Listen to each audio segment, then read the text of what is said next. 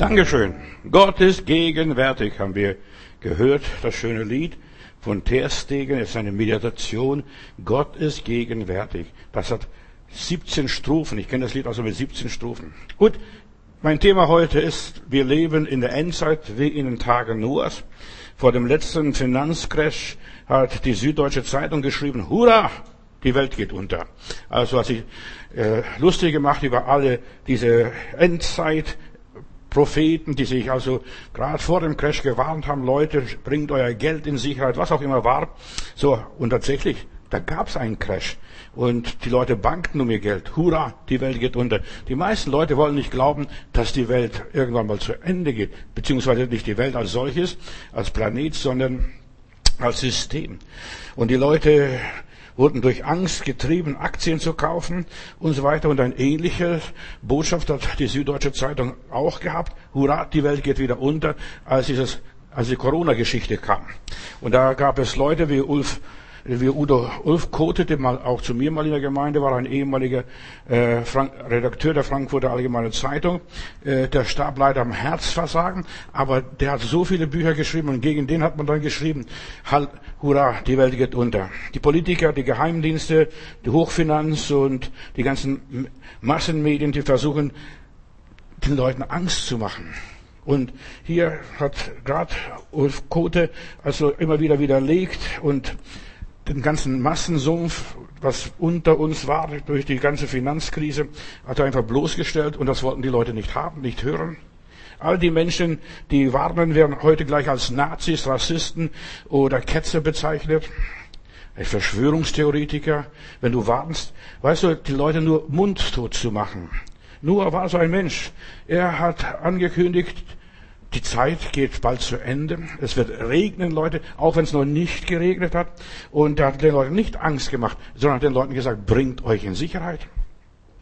Hurra, die Welt geht unter, verstehst? Auch heute, wenn du sagst und warnst und sagst, all das, was die Leute erzählen, das ist alles nur Quatsch. Das haben wir jetzt auch in diesen Tagen erlebt, was die Frau Merkel aus Osterurlaub gemacht hat oder Osterferien gemacht hat. Das war alles Quatsch und man musste wieder zurückholen.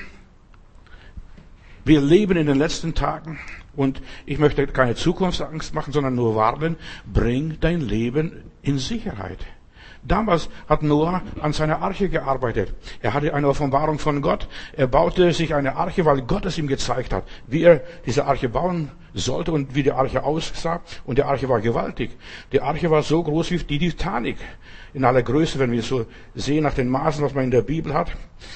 So, und er hat sich gerettet. Er hätte auch die ganze Welt retten können. Aber wir wissen ja aus der Überlieferung, aus diesen alten Zeiten, auch was der Homer schreibt, und so war das überall auf der Welt, gab es Leute, die gewarnt haben, da wird eine Flut kommen. Nicht nur der Noah. Noah war nur einer davon. Noah war kein armer, dummer Mann. Er konnte sich leisten, ein Schiff zu bauen, so groß wie Titanic. Ja, und dann seine Familie in Sicherheit bringen. Wer konnte sich das leisten? Und schon da hätte man aufhorchen müssen, wenn so ein reicher Mann so ein riesiges Schiff für sich und äh, seine Familie und die Tiere, was er alles doch retten will, die ganze Schöpfung bewahren. Aber die Leute lebten gedankenlos. Ja, ist halt nur Panikmache, alles nur Angstmache. Aber Noah hat gerade, ja, die Tiere gerettet, die Pflanzen gerettet und so vieles, was er gerettet hat, das ist bis heute erhalten worden. Und die Flut war ein Naturschauspiel. Von oben hat es geregnet und geschüttet, was vorher nicht geregnet hat. Denn bisher wurde in der Schöpfung, also nach dem Paradies und dergleichen, wurde es durch Tau benässt alles. Also es gab nur Tau, es gab keinen Regen. So, und die Tiere hatten Ahnung, dass sie plötzlich alle in der Arche laufen, zwei und zwei, oder dann die reinen Tiere zu siebt, wie auch immer. Aber die Menschen leben, lebten sorglos und unbekümmert. Ach, stört uns nicht. Ach, dieser alte Mann hier, der schon 600 Jahre alt und der fantasiert und spinnt jetzt ist nicht mehr richtig im Kopf und so weiter. Und sie haben die Warnungen nicht angenommen, sich damit nicht auseinandergesetzt. Vielleicht hätte man fragen sollen, vielleicht hat er mal recht. Vielleicht ist da was dran, dass er was spürt, mit seiner, mit seinem Alter und so weiter, dass er Erfahrung hat mit der Natur, mit der Schöpfung, denn er muss sich sehr mit den Tieren ausgekannt haben, denn er hat immer zwei und zwei Tiere in der Arche rübergerettet, auch den Esel. So, sie achten es nicht. Was ein Spinner, Unsinn, Weltverschwörer oder Weltuntergangsprophet. Der Unglaube war, was die Leute in den Tod getrieben, seine Zeitgenossen damals. Und sie achteten es nicht. Und Jesus sagt, es wird genauso sein, wenn er wiederkommt. In Matthäus Kapitel 24, Vers 37 lese ich, wenn des Menschensohn wiederkommen wird, es wird so sein wie zu den Zeiten Noahs. Wie zu den Zeiten Noahs. Lass es mal zergehen. Denk mal drüber nach. Wie zu den Zeiten Noahs. Damals war vor der großen Flut, sie aßen und tranken, also wenn Essen und Trinken eine Sünde wäre. Aber sie lebten in Wollust, sie aßen und tranken, sie heirateten wie gewohnt, sie haben da keinen großen Unterschied gemacht. Sie lebten im Alltag ihr Leben und sie gestalten ihr Leben bis zu dem Tag, da Noah in die Arche ging. Und sie lebten gut und gerne. Also damals, als die Welt unterging, äh, bei der Sinnflut, da gab es Wohlstand und sie begriffen nicht, was ihnen drohte, bis die Flut hereinbrach und sie wegschwemmte. So wird es auch sein, sagt Jesus, wenn des Menschensohn wiederkommt. Sie werden es nicht achten. Dann erzählt Jesus eine Geschichte oder ein Gleichnis. Zwei Männer werden zusammen auf dem Feld arbeiten. Der eine wird angenommen und der andere wird zurückgelassen. Zwei Frauen werden in der Mühle zusammen Korn mahlen. Der eine wird angenommen und der andere wird zurückgelassen. Darum seid wachsam, denn ihr wisst nicht, an welchem Tag euer Herr kommt. Und Jesus sagt, ich komme wie ein Dieb in der Nacht. Macht euch bereit, macht euch klar, sagt er. Wenn ein Hausherr wüsste im Voraus, dass heute Nacht der Dieb kommt, äh, da würde er wachen, Axt in der Hand oder Messer in der Hand oder das Schwert in der Hand oder, oder Pfefferspray oder was auch immer ist, er würde es in der Hand bei sich halten und er würde den Einbruch verhindern. Aber weil man nicht weiß, Jesus kommt wie ein Dieb in der Nacht. Macht euch bereit. Darum seid jederzeit bereit, sagt er, denn der Menschensohn wird zu einer Stunde kommen, wenn niemand es meint und denkt. Bei mir in der Gemeinde war der Pastor Levi Petrus aus der Gemeinde in Stockholm, ein älterer Herr, also da war ich noch in Stuttgart. Und da hat er bei uns in der Gemeinde eine Bibelstunde oder Andacht gehalten, da erzählt, äh, Jesus kommt bald wieder. Das ist manchmal nur übertrieben von manchen Leuten. Und Jesus kommt in einer Stunde, wo wir es nicht denken. Und dann hat er begründet, wie. Damals 1950, als Israel ein Staat wurde, die ganze Welt sprach, jetzt kommt der Herr, jetzt kommt der Herr, jetzt kommt der Herr. Jesus kommt bald wieder. Und da hat er eine große Konferenz, er selber, in der Philadelphia Gemeinde in Stockholm, die Konferenz geleitet. Da waren viele Pastoren aus Stockholm und Europa. Und da steht ein jüngerer Bruder auf und geht nach vorne und sagt, Pastor, ich habe ein Wort vom Herrn. Und dann hat er das gebracht, was der Herr diesem Pastorbruder aufs Herz gelegt hat. Dann sagte Geschwister, wir haben eine große Konferenz. Jesus kommt bald wieder. Aber der Herr hat mir gezeigt, gerade soeben, der Herr Jesus kommt nicht bald wieder. Denn in meiner Bibel heißt es, ich komme wie ein Dieb in der Nacht, wenn keiner darüber redet, wenn keiner darüber was schreibt, wenn keiner was davon erzählt, er kommt wie ein Dieb in der Nacht. Und genau diese Botschaft möchte ich hier weiterbringen, was Levi Petrus damals bei uns in der Gemeinde erzählt hat. Das Leben ging damals weiter, auch bei den Leuten zu Noahs Zeiten. Sie aßen, sie tranken, sie heirateten, sie bauten, sie rissen wieder ab, sie bauten wieder noch höher dann, und so weiter. Sie bauten und bauten und lebten. Die Menschen waren beschäftigt mit Handeln, machten Geschäfte, denen ging es gut. Damals gab es auch gewaltige Riesen. Also da haben sich die Menschen, Kinder mit den Dämonen, mit gefallenen Engeln sich vermischten. Da gab es diese ganzen Götter, was wir als griechische Legende haben, diese ganze Götterwelt. Und Noah predigte noch 120 Jahre, nachdem er schon 600 Jahre war. Er predigte noch 120 Jahre und sagte, Leute, da wird was passieren. Ich weiß nicht was, aber da wird eine Flut kommen. Ich baue ein Schiff. Der liebe Gott hat mir gesagt, ich soll ein Schiff bauen. Und die Menschen haben hier nicht auf die Zeichen geachtet. Sie ließen sich von Noah nicht stören in ihrer Ruhe, in ihrem Programm. Das lief alles ganz gleich weiter. Sie waren gleichgültig, träge, desinszeniert, interessiert, denkfaul. Sie haben das nicht ernst genommen. Ja, es gab keine große Alarmzeichen, dass jetzt nicht mehr, dass jetzt nieselt oder dass eine Wolke aufkommt oder sowas. Das hat alles gar nicht gegeben. Es war wie gewohnt. Es gab keine große Warnzeichen damals so wie heute. Heute haben wir große Zeichen. Corona zum Beispiel, die Corona-Krise ist für mich auch ein Endzeitzeichen. Genauso schlimm wie das Zeichen damals beim Noah, nur nebenbei. Die Menschen lebten wie gewohnt weiter. Sie haben das Leben wie eine große Party genossen. Sie dachten, ja, es geht alles weiter wie, wie gewohnt, wie gewohnt. Die Menschen sind damals sehr alt geworden. Der älteste Mensch wurde 969 Jahre. Also schon ein schönes Alter. Nicht nur 93, 94, 969. Sie machten sich vielleicht lustig über diesen Noah, auch wenn er ein reicher Mann war, ein Großunternehmer, der sich leisten kann, eine Arche zu bauen, ein Schiff wie Titanic, sogar größer als die Titanic, haben die Wissenschaftler nachgerechnet, war dieser, dieser, dieses Schiff, was er baute. Und sie verspotten ihn. Ach, der Alte. Ja, lass den Alten machen. Und dann ist es bis jetzt noch nie geregnet. Aber was erzählt er dann? Eine Naturkatastrophe wird kommen und das, die Sintflut war eine Naturkatastrophe. Wie auch immer. Und sie nahmen ihn nicht ernst. Er predigte und da passierte nichts.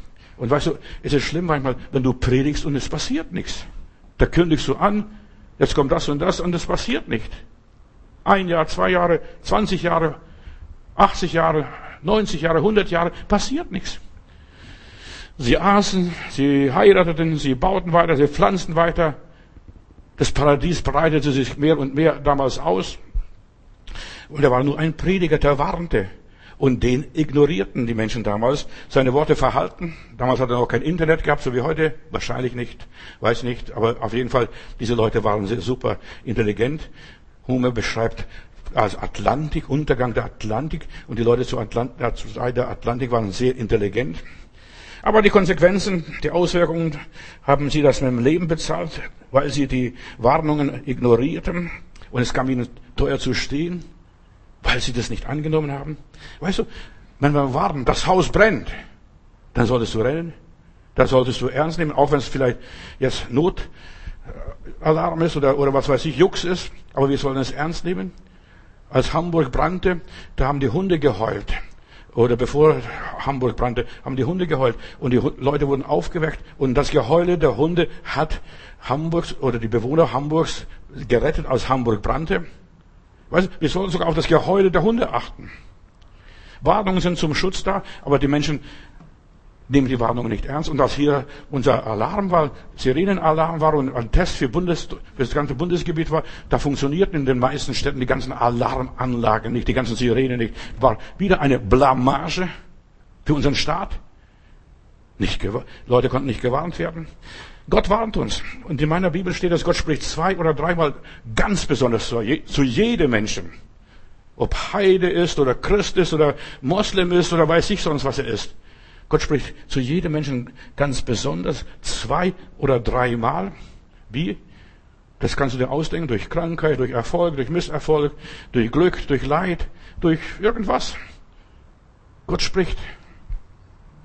Da gab es einen, der hat mit dem Teufel und dem Tod einen Vertrag gemacht und der Tod stand bei ihm und sagt, komm mit. Dann sagt er, nein, nein, äh, ohne Vorwarnung gehe ich nicht. Dann sagt er, gut, ich werde dich warnen. Und dann gab es paar Warnungen, also er ist krank geworden, hat einen Unfall gehabt und dann das dritte Mal kam der Tod wieder und sagte, jetzt komm mit, ich habe dich drei, zweimal schon gewarnt. Und damals bei diesem Unfall, damals, als du schwer krank warst, er hat nicht reagiert auf die Warnungen. Reagierst du auf die Warnungen, die in deinem Leben passieren? Welcher Art auch immer? Wie warnt Gott? Nur als Beispiel. Gott warnte die Juden vor der babylonischen Gefangenschaft. Ihr werdet in die Gefangenschaft gehen, wenn ihr nicht spurt.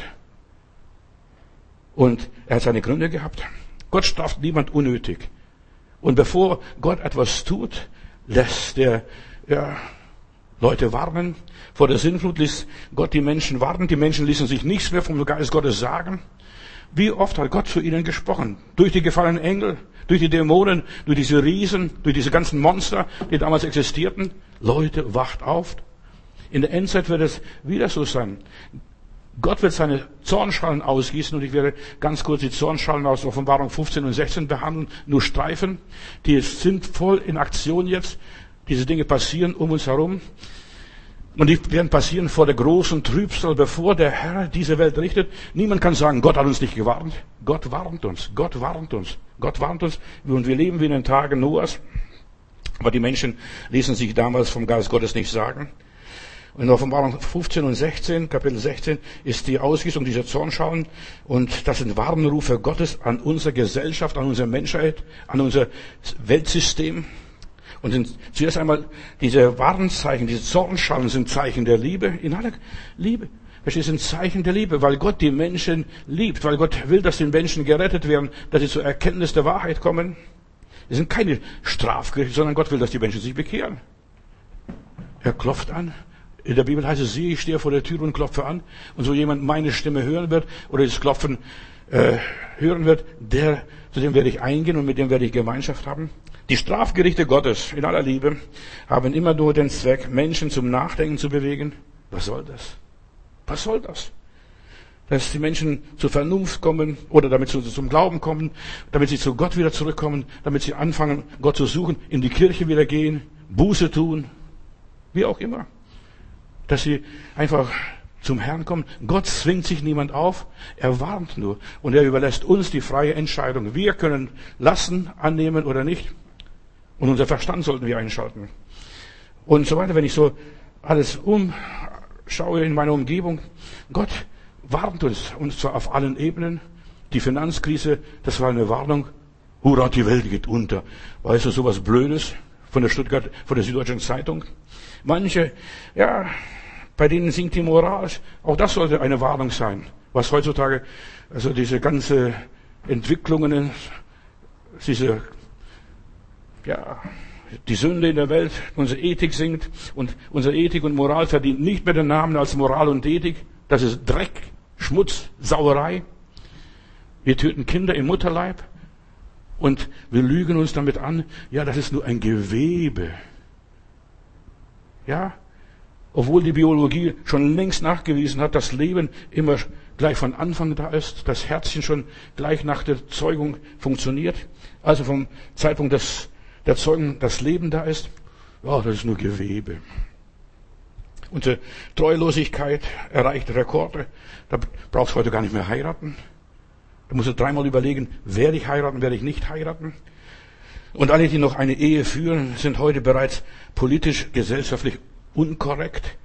Wie, wie kannst du mit einer Frau so lange aushalten oder mit einem Mann? Die Liste der Sünde unserer Moderne geht's uferlos. Kann ich fortsetzen. Sodom und Gomorra, wenn ich das anschaue, wir sind mittendrin in dieser Zeit. Die Schlechtigkeit der Menschen ist so groß, dass der liebe Gott sich runterkommen muss und sich entschuldigen muss für Sodom und Gomorra. Wenn er unsere Welt sieht, New York, Los Angeles, Berlin, welche Welt, oder Paris. So. Und die Leute von Sodom und Gomorra, das sind schon fast Heilige gewesen damals. Und wir müssen uns nicht wundern, wenn Gott so wütend und zornig wird, wenn er die Welt anguckt, was im Fernsehen gezeigt wird oder was passiert, was man sogar als christlich nennt. Ja, sich christlich nennende Pastoren klatschen auf Beifall, wenn eine neue Moschee oder ein Hindu-Tempel eingeweiht wird. Hier bei uns in Deutschland. Ich habe nichts gegen Hindu-Tempel und nichts gegen Moscheen, aber dann, ich möchte auch in der Türkei eine christliche Kirche bauen. Wenn ich das darf, dann können Sie bei uns auch was machen. Weißt du, gleiche Rechte, aber das ist nicht der Fall. Aber du siehst diese einseitige Einstellung, unser Volk soll systematisch vernichtet werden. Und das, wenn du als Christ als den Missionsauftrag Jesu richtig ausfüllen möchtest und ernst nimmst, nur ansatzweise, weißt du, dann sagen sie gleich, stopp, stopp, stopp, stopp, das ist fundamentalistisch, das ist intolerant, wie auch immer. Die sieben Engel müssen die sieben Zornschalen ausgießen und dann erst dürfen du, wir Menschen, dürfen wir in den Himmel gehen, gibt es die Entrückung. Aber zuerst einmal diese sieben Zornschalen. Was ist das? Die erste Zornschale ist, dass Menschen übles Geschwür bekommen an der Stirn, im Kopf. Vor allem das Zeichen, die das Zeichen des Tieres anbeten. Es ist hochinteressant für mich. Für mich ist es hochinteressant. Ich beobachte das jetzt nach diesen Impfungen, dass Leute Gerinnsel im Kopf hatten, vor allem Frauen. Gerinnsel oder bei Frauen, die Geimpften verstarben und sie hatten vorher kein Gerinnsel im Kopf, aber dann hatten sie genauso wie wir es hier in der Bibel haben, äh, so dass die Leute Geschwüre im Kopf bekommen. Und pass auf, was passiert. Es wird Gehirntumore werden zunehmen und die nehmen sowieso schon zu. Gehirntumore und Krebs und was weiß ich im Gehirn. Denn mit dem Denken steht und fällt alles. Mit der Impfung beginnt die totale Überwachung des Menschen und du wirst viele deiner Grundrechte beraubt. Bald bekommst du diesen grünen Pass. Die Juden haben das in Israel schon, dass du ja nicht einmal einkaufen kannst, Lebensmittel mehr einkaufen kannst, ohne äh, dass du getestet wirst. Das kommt oder geimpft worden bist. Und du wirst hier bei uns wie ein dummes unmündiges Kind behandelt und gegängelt, immer so an der Nase rumgeführt. Menschen werden seelisch krank und Corona ist für mich die Pest dieses Jahrhunderts. Das ist Corona in aller Liebe. Die zweite Schale des Zorns wird auf das Meer ausgegossen. Da wurde das Wasser blutrot. Was auch immer bedeutet. Wir haben diese gleichen Geschichten, als die Kinder Israel aus Ägypten rausgeführt wurden. Da wurde auch das Wasser des Nils, das Trinkwasser blutrot. So, dies ist keine Illusion. Diverse Katastrophen haben gezeigt, jetzt, was jetzt passiert. Vor zehn Jahren gab es diese Katastrophe in Japan, in Fukushima. Und jetzt wird das Wasser massenweise in Behälter gelagert und die wollen das systematisch mal wieder ins Meer laufen lassen, das Wasser. Das Meer wird vergiftet, das Wasser ist radioaktiv. Und die armen Fischlein, das, verstehst du, wenn du deinen Lachs dann kaufst aus, aus Pazifik, von Alaska, dann, das geht um die ganze Welt. Das Wasser geht um die Welt und die wollen systematisch die Bassins entleeren. Nur als Beispiel. Pass auf, was da kommt. Das Wasser ins Meer lassen. Das das wird ausgegossen. Oder da waren die Ölkatastrophen 1978, gar nicht so lange her in der Bretagne, dass die ganze Brucht verseucht wurde. Oder die Boinsel auf Golf von Mexiko, das ist alles nur schon alter Hut, schon Vergangenheit, aber diese Dinge gab's. Und gerade Golf von Mexiko, das ist so ein Drehangel für viele Tiere. Viele Tiere schwimmen dort zurück, Seetiere, Fische, um zu Leichen oder was weiß ich auch, oder wenigstens einmal im Golf von Mexiko zu sein. Das waren, und diese Dinge werden zu der Zeit dann nachher nur Sandkastenspiel sein. Die dritte Zornschale wurde auf die Flüsse und die Wasserquellen und so weiter ausgegossen und sie wurden zu Blut. Und ich hörte, dann heißt es vom Johannes, ich hörte den Engel und sagen, dem Engel der Gewässer, interessant, sogar über das Gewässer ist ein Engel gesetzt. Und ich hörte den Engel der Gewässer sagen, Herr, du bist und du warst, du bist ein heiliger Gott und du richtest gerecht. Gott, du machst keinen Fehler. Und der nächste Krieg wird nicht gehen um äh, Rohstoffe, große Sachen, sondern der nächste Krieg wird gehen um Wasser. Das Trinkwasser wird knapp auf dieser Erde, Stück für Stück. Die Erde verwüstet und versalzt. Und hier heißt es nachher, der Engel der Gewässer, der sagte dann, das ist das Blut der Heiligen und der Propheten, die man vergossen hat. Das Blut hast du ihnen zum Trinken gegeben und das verdienen sie auch. Auch ich hörte, sagt hier ist der Johannes vom Altar hier, ja, allmächtiger Gott, du bist wahrhaftig und deine Gerichte sind gerecht. Wie viele Christen sind verfolgt worden in der Sowjetunion, in den afrikanischen oder amerikanisch-arabischen äh, äh Gegenden? Wie viele Christen sind in Deutschland verfolgt worden? Ich denke nur an die ganzen Ketzerprozesse. Hier, wie viele Leute sind verbrannt worden als Ketzer in Europa, hingerichtet und so weiter. Die vierte Zornschale, und das sehen wir auch da, Klimawandel, die Erderwärmung, das Wachstum der Wüsten, das starke Hitzeperioden zunehmen, das Waldbrände. Das war das letzte Jahr. Dieses Jahr ist dann auf der, im gleichen Gebiet von Australien Überschwemmung. Da schwimmt bald alles weg. Vorher brannte die Gegend und jetzt schwimmt es alles weg. Hungerskatastrophen kommen. Durch die Klimakatastrophe werden Hungerskatastrophen kommen. Da werden Klimaflüchtlinge kommen. Macht euch gefasst. Und die Sonne, die nicht nur intensiver, sondern auch aggressiver die Menschen versengen wird. Wissenschaftler haben ausgerechnet, dass eines Tages Berlin in der Wüste ist und nur unten hier äh, bei den Sorben nur noch ein Stück Land übrig bleiben wird, so wie eine Oase in der Wüste. Brandenburg verwüstet. Schon drei, vier Jahre gab es keinen richtigen Regen hier. Die Bauern jammern und klagen. Menschen werden sich immer noch nicht zu Gott bekehren, denn immer wieder heißt es, und sie taten nicht Buße. Menschen nahmen es nicht ernst. Sie taten nicht Buße. Sie lästerten Gott und sie gaben Gott noch sogar die Schuld. Da kann Gretchen demonstrieren, so viel sie will. Das wird nicht funktionieren. Wir können das Klima nicht verändern. Das ist nämlich, was Gott zulässt. Auf die Sonne wird eine Zornschale ausgegossen und die Menschen werden versenken. Der fünfte Engel hat es auf das Reich des Tieres gegossen. Das wurde verfinstert. Die Menschen, heißt es hier, äh, haben Schmerzen auf der Zunge gehabt. Doch sie rufen Gott nicht an, um Erbarmen und was weiß ich auch. Sie taten keine Buße. Es wurde noch schlimmer. Sie haben Gott gehasst und geflucht. Die ganzen Zungensünden.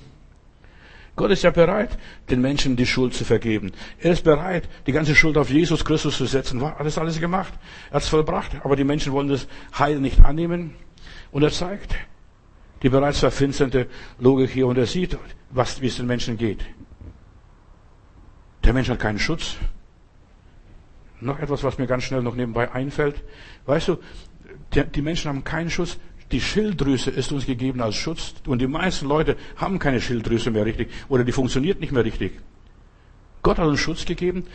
Und, und wenn wir nicht für Gott da sind, ist alles das, was die Schöpfung, die Natur macht, alles gegen uns.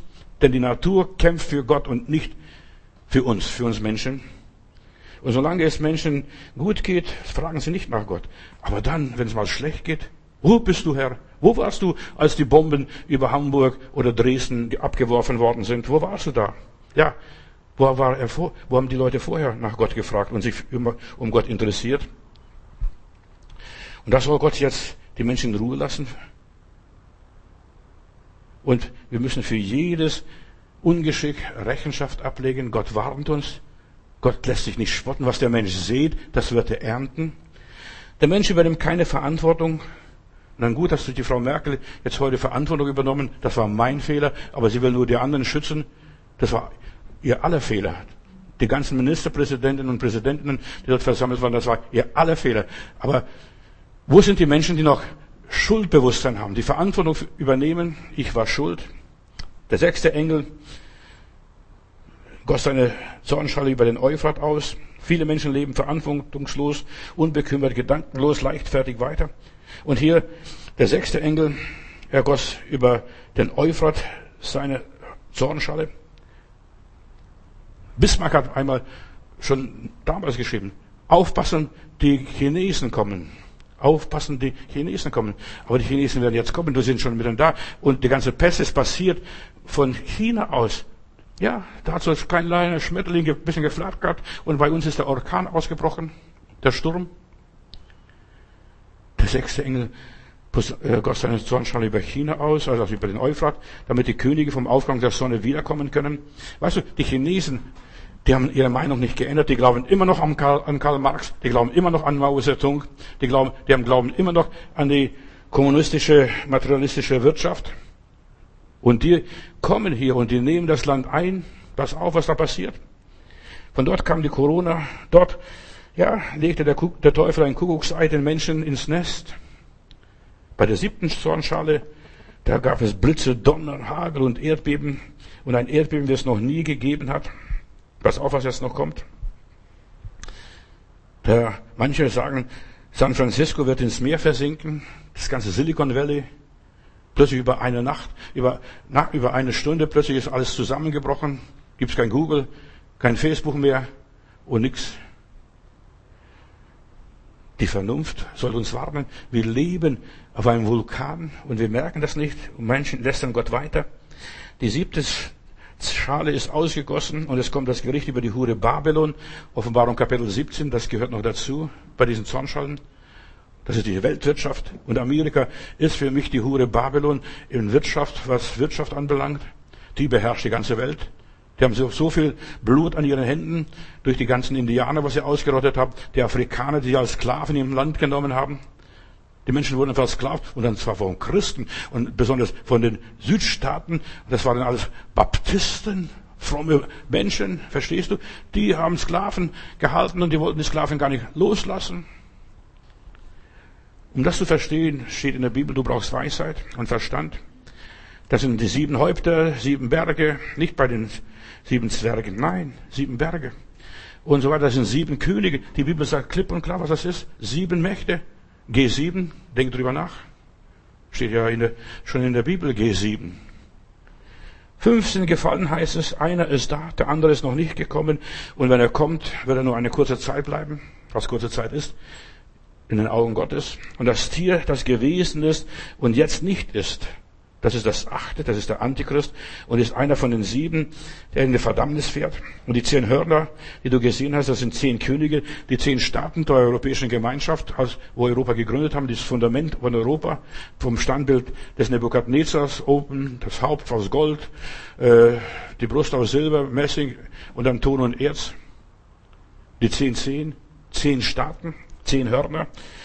Das sind zehn Könige, die ihr Reich noch nicht eingenommen haben. Aber wie Könige werden sie regieren. Und sie werden für eine Stunde Macht haben, zusammen mit dem Tier, mit dem Antichristen. Und diese sind eines Sinnes und geben Kraft und Macht dem Tier, diesem Monster hier. Weißt du, der Mensch wird zum Tier, degradiert sich zum Tier. Und die werden gegen das Lamm ankämpfen und das Lamm wird sie überwinden. Und es wird der Herr aller Herren sein und der König aller Könige. Und die mit ihm sind, sind die Berufenen, die Auserwählten, die Gläubigen. Das kannst du und kann ich sein. Das dürfen wir sein. Dazu sind wir bestimmt von, von, von, Gott, von Gott erwählt. Und er sprach zu mir, die Wasser, die du gesehen hast, an denen die Hure sitzt, sind Völker und Scharen und Nationen und Sprachen. Hier ist die Rede über das, die abgefallene Kirche, die Hure Babylon. Die Hure Babylon hat zwei Bilder, das habe ich letztes Mal euch gesagt. Einmal ist die Wirtschaft, Ökonomie und dann die Ökumene, diese abgefallene Kirche. Beides gehört dazu. Und das Ende kehrt zum Anfang zurück, so wie es am Anfang war. Am Anfang gab es den Staat Israel, besetzt von den Römern natürlich und beherrscht, aber das geschah alles freiwillig. Die Juden haben sich damals unter Makkabäer sich freiwillig Rom unterstellt. Und dann gab es zu der Zeit, als Jesus starb, da gab es äh, das römische Reich. Und das Ende kommt zum Anfang zurück. Es gibt nichts Neues unter der Sonne. So heißt es in der Bibel. Nichts Neues. So, Gott warnte Kain. Kain, die Sünde liegt vor der Tür, du aber herrsche drüber. Gott hat immer die Leute gewarnt. Auch hier jetzt durch die Corona-Geschichte, durch all das, was sich ereignet, was in China geschieht. Die Chinesen beherrschen unsere ganze Wirtschaft. Da kommen unsere Aspirin-Tabletten, unser ganzer Mundschutz, Masken von dort, verstehst du? Die beherrschen alles. Die beherrschen die Technik. Dort wird manches für unsere Autos produziert und hier zusammengebaut oder hier entwerfen wir, wir produzieren Ersatzteile und die werden dann in China zusammengebaut. Das ist alles so verquickt, alles globalisiert. Gott warnte den Kain, Gott warnte uns Menschen. Und aus Mangel an Erkenntnis gehen die Menschen zugrunde. Hm, mich geht's nicht an. Komm. Das ist für die und für die und für jenen, aber nicht für mich. Und weil sich der Kain nicht warnen ließ, ist er zum Mörder geworden. In Jesaja Kapitel 3, Vers 8, da heißt es über Jerusalem, ich gehe zurück hier, die Juden wurden gewarnt. Jerusalem, ja, das ganze Land Juda geht dem Untergang entgegen, denn ihre Bewohner beleidigen den Herrn mit Wort und Tat. Sie widersetzen sich seiner Hoheit und seiner Macht. Ihre Bosheit steigt was wie zum, fast wie zum Himmel und so weiter. Und ja, ohne Hemmungen reden sie offen von ihren Sünden. Sie schämen sich nicht einmal. Ein Schwein würde sich schämen, aber die schämen sich nicht einmal. Und so weiter. Die rühmen sich noch, schau doch die ganzen Filme, die von Hollywood kommen. Je dreckiger, je schmutziger, je gemeiner, je gehässiger sie sind, desto populärer sind. Auch hier, Kudam 63 bei uns. Kannst du diese Filme angucken? Aber das wird ihnen, ja, schlecht bekommen. Sie stürzen selbst sich in ihr Unglück. Sie reden ohne Hemmung, sie reden ohne Hemmung da, dass sogar die Leute von Sodom sich schämen würden. So steht es beim Propheten Jesaja. Oder Jesaja 5, Vers 13. Und als, weil sie nicht einsehen wollen, wird mein Volk in die Verbannung verschleppt. Jahre, Jahrzehnte davor, bevor das passierte.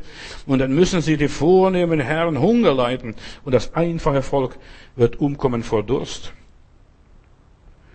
Jesaja 5, Vers 24 noch. Und darum werden sie brennen wie die Stoppen auf dem Acker, ja, wie ein Strohhaufen. Und sie werden zugrunde gehen wie eine Blume, deren Wurzeln verfallen, die Blüte wird aber vom Winde verweht.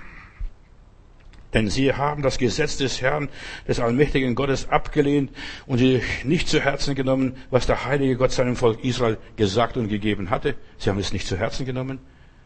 Nimmst du die Warnungen Gottes zu Herzen? Pass auf. Ich denke auch hier in unserer Zeit, in der wir leben, wir sollten Reinheitsgesetze beachten, das ist wichtig. Also nicht, verstehst du was, Ordnung ist, was Anstand ist, was normal ist, was wir tun können, Hände waschen oder das auch und so weiter, nicht sich in der Masse begeben. Gott will, hat sowieso das nicht vor, dass wir uns in der Masse bewegen. Äh, jeder Einzelne soll seinen Weg gehen, seinem Herrn dienen, seinem Gott vertrauen. Ich habe festgestellt, eines, die Bienen warnen einander vor gefährlichen Blumen oder vor Gefahren, welcher Art auch immer. Die tänzeln, das ist ihre Sprache. So Bienen waren sie gegenseitig oder geben Nahrungshinweise. Dort könnt ihr was finden. Diese Tanzbewegungen mit den, Bienen sich miteinander unterhalten, verstellen sich und die geben vor allem Warnungen weiter. Fliegt nicht dorthin. Dort ist eine, ein gefährlicher Mensch. Und sie geben die Information weiter. Was dann die eine Biene oder die andere Biene mit diesen Informationen macht, das ist ihr Problem. Aber sie geben Informationen weiter. Die meisten ja, Bienen und Wissenschaftler haben untersucht, schon seit über 40 Jahren untersuchen sie gerade die Bienen. Da zeigen sie, wo Nektar zu holen ist oder wo nichts zu holen ist. Die Bienen können miteinander kommunizieren und wenn die können, dann kannst du als Mensch viel mehr wo die potenziellen Gefahren sind. Da hörst du durch irgendeinen Hinweis, einen, Hin einen Wink, da geht nicht hin, pass auf, das ist gefährlich. Gott hat Israel durch die Propheten gewarnt, die Propheten zum Warnung benutzt, die haben sie ihren Mund franzig gesprochen. Ich denke nur der Amos, Amos 1, Vers 1. Und in diesem Buch heißt es hier, da sind die Worte vom Propheten Amos aufgeschrieben, einem einfachen Schafzüchter aus dem Dorf Dekor, Zwei Jahre vor dem großen Erdbeben hat Gott ihn gewarnt, das Volk durch, gewarnt, da kommt ein großes Erdbeben. Der hat's gespürt, weil er mit der Natur zusammengelebt hat, mit seinen Schafen. Und er hat das Nordreich Israel, obwohl er Judäer war, hat das Nordreich Israel gewarnt. Passt auf, die Gefahr kommt, die Babylonier werden kommen, da wird niemand verschont werden. Und damals regierte der König Usia und Israel wurde von Jerubiam II. beherrscht. Aber Denen war alles wurscht. Weißt du, die haben alles in den Wind geschlagen. Nichts für mich. Und sie haben nicht geachtet und dann kam der Nebukadnezar und hat sie alle in die Gefangenschaft geführt. Gott tut nichts, ohne vorher anzukündigen. Das ist Gott. Der tut nichts, ohne vorher anzukündigen. Gott tut also nichts, absolut nichts. Und Jesaja und Hosea und, und, und dieser Amos, sie bekamen den Auftrag von Gott, warnt die Leute. Jesaja Kapitel 6, Vers 1. Hier lese ich ganz besonders zur Zeit Hosias. Und er sprach hier dieser Prophet Jesaja, und es war ein ganz Gentleman, ein ganz feiner Herr. Und während der Regierungszeiten und so weiter hat er mehrere Könige gewarnt, den König Jotham, den Ahas und den Iskia hat er gewarnt. Leute, da kommt was. Macht euch bereit. Der König Hiskia hat diesen Tunnel noch gebaut, dass er Wasserversorgung hat. Der hat wenigstens was getan, die Zeit genützt, die gewarnte Zeit. Und, aber die meisten haben das gar nicht ernst genommen. Die haben gar nicht drauf geachtet. Und wir werden gewarnt vor Gefahren. Was kommt, was kommt auf uns zu? Wir leben wie in den Tagen Noahs. Gott lässt uns wissen, welche Dinge wir vermeiden sollten und welche Dinge wir beachten sollten. So wie Verkehrszeichen. Drei Lichter regeln den Verkehr. Rot, grün und gelb. Die Verse in der Bibel, wo Warnungen sind, die heißt es, du sollst nicht. Immer so beginnen diese Verse, du sollst nicht. Und das sind Warnungen. Wenn wir sie beachten, fallen wir nicht in die Grube, werden wir nicht in die Falle gehen, die der Feind uns gelegt hat. Und der Feind legt jedem Einzelnen eine Falle dass du mit Menschen zusammenkommst, die vergiftet sind, die verseucht sind, die verdorben sind und die ziehen dich runter. Hätte David zum Beispiel Gottes Warnungen ernst genommen, hätte den Ehebuch nicht begangen, hätte so viele Herzschmerzen nicht erlebt, vier seiner Söhne sterben, nur weil er nicht auf Gottes Warnung gehört hat. Später bereut er das, aber es ist zu spät. Gott warnt sogar vor Hungersnöten und dergleichen. Ich denke nur an Pharao, da ist der Josef und dieser Pharao hat einen Traum. Fetten Jahre und die mageren Jahre. Was soll das alles, diese Kühe und die Ehren, was er da sieht? Und dieser Josef kann ihm den Traum auslegen und sagt, pass auf, da kommt jetzt sieben fette Jahre, wird uns blenden geben, aber dann kommt auch die Not. Dann kommen sieben magere Jahre. Gott zeigt uns, wenn Segnungen kommen, was wir machen sollen, wie wir das Leben aufnehmen, und was wir aus den Segnungen machen, dass wir nicht üppig leben, sondern dass wir die Segnungen richtig kanalisieren, dass wir die Fülle genießen. Das war, Gott gibt uns diese Weisheit und diese Informationen. Was machen wir mit den göttlichen Informationen? Denk drüber nach. Gehorchen wir den Warnungen Gottes? Wenn du irgendwo Probleme hast, jetzt lass uns mal persönlich werden. Wenn du irgendwo Probleme hast, frag dich ehrlich, ernsthaft und aufrichtig, wo bin ich bei Rot durchgefahren oder wo habe ich die Warnung in den Wind geschlagen? Wo habe ich Gottes Warnungen überfahren? Ja, frag dich, frag dich selber. Ich will eine kleine Geschichte erzählen. Ich fahre von Stuttgart nach Reutlingen und in meinem Auto leuchtet so ein gelbes Lämpchen und es ärgert mich. Das blinkt zuerst mal langsam, dann öfters und dann immer öfters und es blinkt und blinkt. Ich ärgere mich saumäßig über das Lämpchen, stecke meine Hand rein und ziehe das Kabel raus. Und kurz vor Reutlingen frisst sich mein Auto. Da war kein Öl mehr drin, verstehst du? Und ich habe nicht aufgepasst. Kein Öl in meinem Auto. Und ist so wichtig. Weißt du, wir ziehen das Kabel raus und denken, da habe ich meine Ruhe wenigstens, jetzt kann ich weiterfahren. Aber dann ist die Katastrophe da. Und deshalb frag dich, was hast du gemacht? Wo bist du mal über das Licht, das rote Licht überfahren? Überprüf dein Leben, ob du auf Gottes Warnungen geachtet hast. Hat Gott dir nicht immer wieder gesagt, nicht unterschreiben, nicht zusagen, nicht Ja sagen oder was weiß ich, was da alles war. Gott hat uns Warnungen gegeben. Gott warnt uns durch Träume, durch andere Menschen, durch Zufälle, durch etwas, ja, was uns so über die Quere läuft. Gott warnt sogar mit einem Esel. Der Esel stellt sich wie ein Bock und geht nicht weiter bei dem Propheten William. Der schlägt den Esel, der schimpft und flucht, bis der Esel anfängt zu sprechen. Das wäre schön, wenn bei dir auch deine Katze, dein Hund oder dein Kanarienvogel anfängt zu sprechen. Warum schlägst du mich? Dann sagt dieser Esel, siehst du nicht, der Engel steht uns in dem Weg, der lässt mich nicht durch. Und da beginnt er mit Gott zu reden und bekommt Informationen über Gott, was er tun soll oder was er nicht tun soll. Gott hat gesagt, ist nicht richtig, was du machst. Aber jetzt geh. Mir ist doch egal. Weißt du, Gott hat uns immer freien Willen gegeben. Jetzt geh, Biliam, geh mal. Aber du sollst nichts weissagen, was ich dir nicht zeige. Und das hat er gemacht. Der hat sich strikt gehalten. Aber der kam nicht mehr gesund nach Hause. Der wurde unterwegs ermordet. So erzählt uns die Legende. Überprüfe. Überprüfe. Gott warnt uns, aber wir müssen auf diese Warnungen eingehen und hören. In Hiob Kapitel 33, da heißt es im Vers 14, denn auf eine Weise redet Gott und auf eine zweite Weise auch, nur beachtet man es nicht. Gott redet auf eine Weise und auf eine andere Weise. Gott redet immer mindestens, nicht einmal. Das macht Gott nicht. Das ist unter seiner Würde. Aber Gott redet zwei oder dreimal, damit sich kein Mensch entschuldigen kann. Er redet im Traum, im Nachtgesicht, im Schlaf, auf was auf die Menschen fällt und wenn sie im Bett liegen. Er redet und er öffnet uns das Ohr und so weiter und er schreckt uns so Albträume oder er warnt sie, damit er den Menschen von seinem Vorhaben abwendet oder der Mensch sich von seinem Vorhaben abwendet und von ihm, ja, die Hoffart, sein Stolz und Arroganz ausgetilgt wird. Bewahre meine Seele vor dem Verderben, betet dieser Hiob dann weiter, und vor dem Tode, bewahre mich. Du kannst dein Leben verlängern, wenn du auf Gott hörst. Eine Flut wird kommen. Es wird sein wie in den Tagen Noahs. Die Leute ließen sich vom Geist Gottes nicht mehr warnen.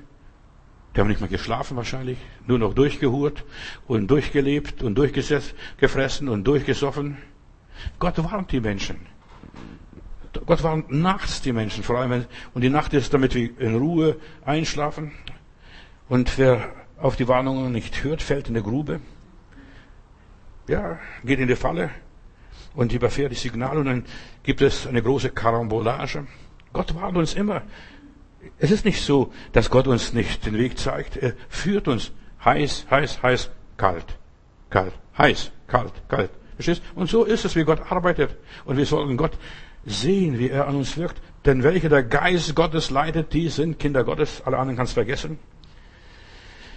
Ja, sage, nicht nur entschuldige, nicht nur faul und so weiter. Gott, es tut mir leid. Und dann machst du weiter wie bisher. Ja, Gott will, dass du einen Punkt machst, dass du Buße tust. Buße ist nicht, dass du auf die Knie fällst und anfängst zu heulen. Nein, Buße ist, dass du in dir schlägst. Dass du, so wie unsere Frau Merkel, ich achte das sehr, was sie jetzt gemacht hat im Bundestag. Sie hat sich öffentlich im, vom Fernseher und öffentlich vom Bundestag, Entschuldigung, ich habe einen Fehler gemacht. Und das ist gut sogar, dass Menschen sich entschuldigen und ihre Fehler bekennen. Und es war interessant, ich habe dieses Gespräch beobachtet im Fernsehen, dass fast alle, auch ihre Gegner, einfach die sie hochgeachtet haben, dass sie sich entschuldigt hat. Ich habe einen Fehler gemacht. Wo sind die Menschen, die sich entschuldigen, ich habe einen Fehler gemacht? Verstehst du? Wo sind die Menschen, denen es weh tut? Also, ich achte für diese Frau sehr. Also, bei mir ist die Frau, obwohl ich sie nicht mag und nicht wählen würde. Aber ich schätze das, dass sie sich öffentlich entschuldigt hat. Wo sind die Pastoren, wo sind die Evangelisten, wo sind die Priester, wo sind die Päpste, wo sind die Menschen, die sich entschuldigen, was sie alles falsch gemacht haben? Ich habe Fehler gemacht, tut mir leid. Und sie steht da und beantwortet die Fragen. Und, und die ganzen Gegner, und das war so schön zu sehen im Bundestag, die ganzen Widersacher, die, ihre Feinde, die haben gesagt, das ist alle Achtung, wir schätzen das sehr, dass sie sich öffentlich entschuldigt haben. Aber wie geht's jetzt weiter? Ja, und das ist die andere Frage. Wie geht's jetzt weiter?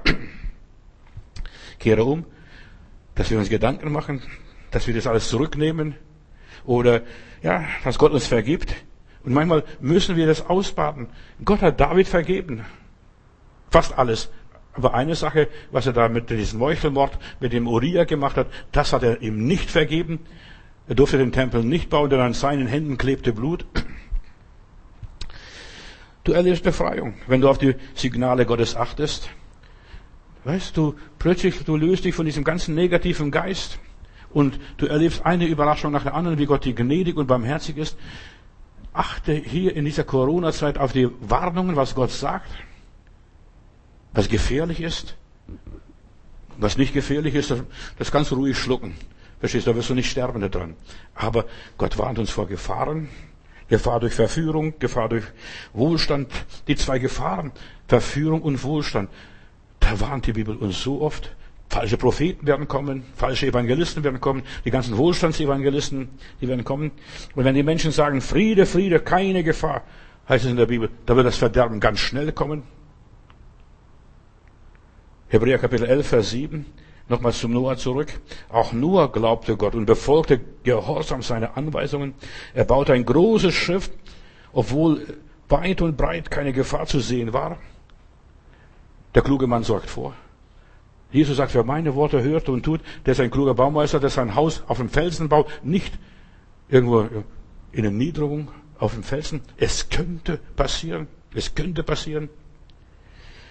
Und deshalb wurde er mit seiner ganzen Familie gerettet. Durch seinen Glauben wurde der Unglaube unter anderen Menschen erst richtig deutlich. Das setzt sich durch, das verwirklicht sich. Und durch diesen Glauben fand nur Gnade bei Gott, weil er Gott gehorchte, weil er gehorsam war. Gott gab uns Verstand und wir sollen die Zeichen der Zeit erkennen. Vielleicht, und ich bin überzeugt, wir sind die letzte Generation. Und die Bibel sagt, diese Generation wird nicht vergehen. Die erlebt, wie Israel entsteht als Staat und Europa entsteht als ein Völkerverbund. Wer das alles erlebt, der wird auch erleben, bis das alles sich erfüllt. Diese Genea, diese Generation. Als Noah vor seinem, ja, vor den Urteilen Gottes, vor den kommenden Gerichten warnte, er hat nicht Angst gehabt. Er hat nur gesagt, Leute, ich baue ein Schiff, ich kann euch alle mitnehmen. Baut auch ein Schiff. Und in der Überlieferung, Gilgamesch, Epos und vieles andere mehr. Da haben wir so viele Überlieferungen. Überall auf dieser Welt haben Leute Eingebungen gehabt und haben ein Schiff gebaut. Sogar der kühne, mutige David sagte, mein Fleisch zittert nicht aus Angst vor Gott, sondern aus Ehrfurcht vor dem Herrn, weil er alles weiß, alles in der Hand hat, alles in der Kontrolle hat. Psalm 119, Vers 120. Der Prophet Habakkuk sagt, und er sah diese Katastrophe kommend und er rief das Volk Gottes zur Umkehr. Habakkuk Kapitel 3, Vers 16. Gott kämpft. Vers 16 ist immer, dass Gott kämpft. Kannst die Bibel aufschlagen, wo du willst. Mach mal einen Test. Schlag irgendwas Kapitel 16 aus oder Vers 16 und du siehst, Gott kämpft. Habakkuk Kapitel 3, Vers 16. Als Gott mir das alles zeigte, fing ich an, am ganzen Leib zu zittern. Seine Worte ließen meine Lippen beben, der Schreck fuhr mir in die Glieder und ich konnte, ja, ich konnte mich kaum noch auf den Beinen halten. Und nun will ich ruhig auf den Tag warten, denn das Unheil wird über dieses Volk hereinbrechen. Zum Angriff bläst der Herr. Da kommen die Posaunen nachher, die dann geblasen werden. Noch trägt der Feigenbaum keine Früchte, die Blüten in den Weinstock und so weiter sind noch nicht da und so weiter. Da ist noch keine Olive zu ernten. Und auf den Feldern wächst noch kein Getreide, noch fehlen Schafe und Ziegen auf den Weiden und die Viehställe sind leer. Verstehst? Da ist noch nichts zu sehen, aber da regt sich was. Doch, sagt er, dieser Habakuk dann weiter, doch ich will jubeln, weil Gott mich rettet. Der Herr selbst ist der Grund meiner Freude. Ja, Gott, der Herr, macht mich stark. Er beflügelt meine Schritte und wie ein Hirsch kann ich über die Berge springen. Puh, wunderbar. Diese Heiligen haben keine Angst, aber sie haben Ehrfurcht vor Gott. Er ist weise, er ist allmächtig. Die Heiligen haben keine Angst vor den Dingen, was kommen. Sie, denn der Feind und ihrer Seele kann der Teufel nichts antun. Wir sind fest in der Hand Gottes. Niemand kann uns aus seiner Hand reißen. Und deshalb, ich will jubeln. Aber ich muss die Leute warnen. Ich muss die Leute warnen. So, sie wussten, die ganzen Heiligen wussten um die Kraft, was hinter den Katastrophen steht. Wenn Gott einfach, einfach anfängt zu marschieren, da bebt die Erde, als wenn tausend Elefanten gehen würden. Wer kann da bestehen? Wer kann gegen Corona ankämpfen? Ja, Corona ist ein unsichtbarer Feind, irgendwo in China ausgelöst, was weiß ich wo, und so weiter, greift die Menschen an, greift die Wirtschaft an, greift die Psyche der Menschen an, sogar die Psyche der kleinen Kinder, die sind schon krank von Corona. Die Zukunft der Menschen, haben die Leute noch Zukunft? Die ganzen Wirtschaftsleute, die ganzen Handwerker, Gastwirte, Zeitlang war das ein schöner Beruf, so Gastwirt zu sein, eine Kneipe zu haben oder Kaffee zu besitzen. Unsere Grundrechte, unser Glauben, alles wird da verseucht und begrenzt. Gott schloss die Tür zu. Wie es in den Tagen Noahs war, so wird es sein, wenn Jesus wiederkommt. Und es ging alles von selbst. So, so viel Mysteriöses, die Tiere kommen von selbst. Von selbst, als die Zeit dann reif war. Und dann die Tür geht von selbst zu. Da hätten die Leute noch schnell aufwachen sollen. Wer drin ist, ist der ist drin. Und wer draußen ist, der soll draußen bleiben. Da gibt's kein Hin und Her mehr. Da nützt das ganze Schreien und Beten und was weiß ich nicht. Die ganze Hochkultur ging damals unter. Die ganze Hochkultur der damaligen Welt, aus der Zeit Noahs vor der Sinnflut. Und es gibt 62 Mythen, Geschichten über Sinnflut weltweit. 62 verschiedene Geschichten. Das sind Viele haben das überliefert auf Steintafeln, wo auch immer. Sie berichten von gewaltigen Stürmen, von Überschwemmungen, wie Leute gewarnt wurden, aber sich nicht warnen ließen. 62 verschiedene Mythen und Legenden und Geschichten und Sagen gehen in diese Richtung. Entweder, dass die Leute in Schiffen überlebt haben oder auf Bergspitzen. Die Sintflut war überall, sogar die höchsten Berge bedeckt wurden, so steht es in der Bibel. Und fast alle Völker berichten das ist, weißt du, durch die ganze Welt, ob dies die Azteken sind, die Tolteken oder die Amazonas-Indianer sind oder nach, und die sagen, wir sind die Nachkommen der Sonne, der Sonne, wir, wir haben überlebt, unser Vorfahren haben überlebt. Alle Menschen haben ein Monogramm von Gott in ihrem Herzen und die wissen, da war was. Und in Peru hat man sogar, haben Archäologen sogar gefunden, mit Sonne geschmückte Hühnengräber, wie man oben in Schottland kennt oder Schweden, Skandinavien oder in Bretagne. Und überall die Zeichen oder Keilschrift, wie auch immer, Zeichen in keltischer, antiker Sprache, bis heute in manchen Sprachen noch nicht einmal äh, identifiziert. Und auch die Griechen, die haben alle diese Geschichten gehabt von einer Flut. Und die Flut war ein Reinigungswerk Gottes, dass die ganzen Mischwesen, die die Erde beschmutzten, versauten, dass sie alle weggespült wurden. 40 Tage regnet es ununterbrochen. Dass die, was die Leute in Australien erleben, nur Kinderspiel. Die Gnadenzeit läuft aus. Die läuft aus. Wenn die Zeit nicht verkürzt würde, würde kein Mensch mehr selig werden. Das ist eine Warnung. Wo gibt es noch Großevangelisationen? Wo gibt es Zeltmissionen? Wo gibt es Open-Air-Missionen? Wo gibt es Jesusmärsche? Das ist alles verboten. Alles vorbei. Das war einmal. Und ich bin Gott dankbar, dass ich alles noch mitgemacht habe. Große Organisationen, Evangelisten auf der ganzen Welt eingeladen. Und heute Corona, eine weltweite Geschichte, so wie damals die Sintflut, eine weltweite Geschichte. In Offenbarung Kapitel 3, Vers 10 lese ich, du hast meine Aufforderung befolgt, Johannes Matthäus, geduldig auszuhalten, alles zu erleben, alles aufzuschreiben, alles zu berichten, den Leuten vor den Augen zu halten, den Spiegeln. Du hast meine Aufforderung befolgt. Deshalb will ich dich auch in der schweren Prüfung bewahren, die über den ganzen Erdkreis, die Erde kommen wird, um alle Menschen auf die Probe zu stellen. Das ist jetzt Prüfung. Was wir durchmachen, das ist eine Prüfung. Und der Herr sagt, ich komme schnell und unerwartet. Halte, was du hast, damit niemand deinen Siegespreis nehme. Wer durchhält und den Sieg erringt, der wird eine Säule in meinem Hause, in meinem Tempel sein, sagt der Herr, und er wird immer dort bleiben. Genau das möchte ich. Ich möchte im Hause Gottes bleiben, immer und ewiglich, denn der Herr ist mein Hirte. Lieber Vater, ich danke dir, dass du nur als frommen Mann seine Zeit bewahrt hast. Er diente und vertraute dir. Du hast seiner und alle, die in seiner Arche waren, gedacht. Herr, du denkst auch an uns. Du denkst auch an mich und mein Haus und meine Familie und meine Gemeinde, Herr, und du bringst uns durch. Ich danke dir, in dieser Krisenzeit wirst du die deinen durchbringen, so wie du Noah durchgebracht hast, weil du mein Wort bewahrt hast, hast du gesagt. Herr, und ich bitte dich, so wie du in Matthäus 24 gesagt hast, bitte, dass eure Flucht nicht geschehe im Winter und am Sabbat in schwierigen Zeiten. Wenn wir schon durch müssen, dass wir so glimpflich wie möglich hier durchgehen, diese Krise überstehen. Vater, ich danke dir. Dein Arm ist nicht so kurz, dass du deinen Kindern, wo sie auch überall sind in dieser Welt, dass du ihnen hilfst, wo sie jetzt gerade diese Predigt hören, wo sie sich warnen lassen.